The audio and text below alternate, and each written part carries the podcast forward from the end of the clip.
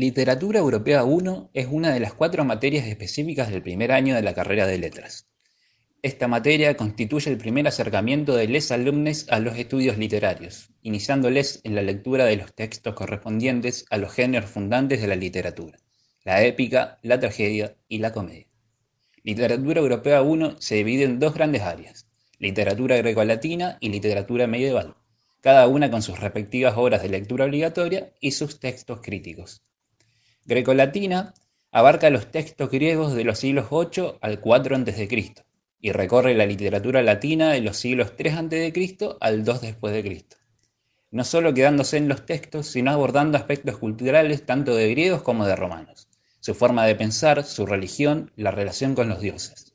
Las lecturas obligatorias en esta área son las grandes épicas de Homero, la Elíada y la Odisea, y la del romano Virgilio, la Eneida estudiando su fecha de composición, su contexto tanto político como cultural, analizando sus recursos formales, símil, fórmula, epíteto, catálogo, invocaciones, las características de su lenguaje, los rasgos de oralidad y las características de los mitos.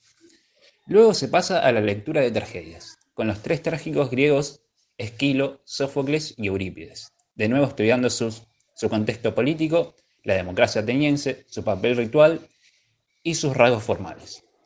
Finalmente, nos encontramos con la lectura de Séneca, trágico romano, y la relación de su obra con la tradición griega y la ideología del autor. Por su parte, el área medieval aborda la literatura resultante de la gestación de las lenguas romances, el francés, el español, por ejemplo, en los siglos 8 al 13 hasta su consolidación definitiva en los siglos 14 y 15. Abarca el estudio de la épica francesa, con el estudio del cantar de Rolando, de la alemana, con el, cantar de los nivelungos, y de la española, con el cantar de Amioset. Estos son tres textos de autor anónimo, fundantes de la épica con sus respectivos países. En cada uno se buscará aprender los elementos característicos del género, las marcas de oralidad, los recursos poéticos y los elementos renovadores del género siempre confrontando la literatura con los hechos históricos, culturales y políticos más relevantes de la Edad Media en Europa. Para terminar, encara el estudio de la novela cortesano-caballeresca y el amor trágico, de nuevo siempre con sus recursos formales y su contexto cultural. Para cerrar, algunos tips para el abordaje de la materia es necesario entender que estamos abordando el estudio de textos que circularon en un contexto que no es el nuestro y estaban destinados a gente que pensaba y sentía de maneras a veces muy diferentes a las nuestras. Textos, en su mayoría, circularon de manera oral y no escrita.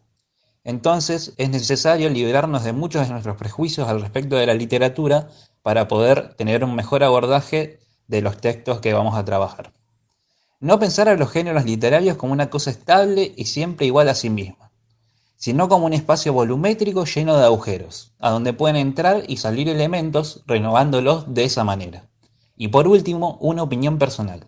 No quedarnos con que el origen de la literatura está en Europa y que la mejor literatura es europea.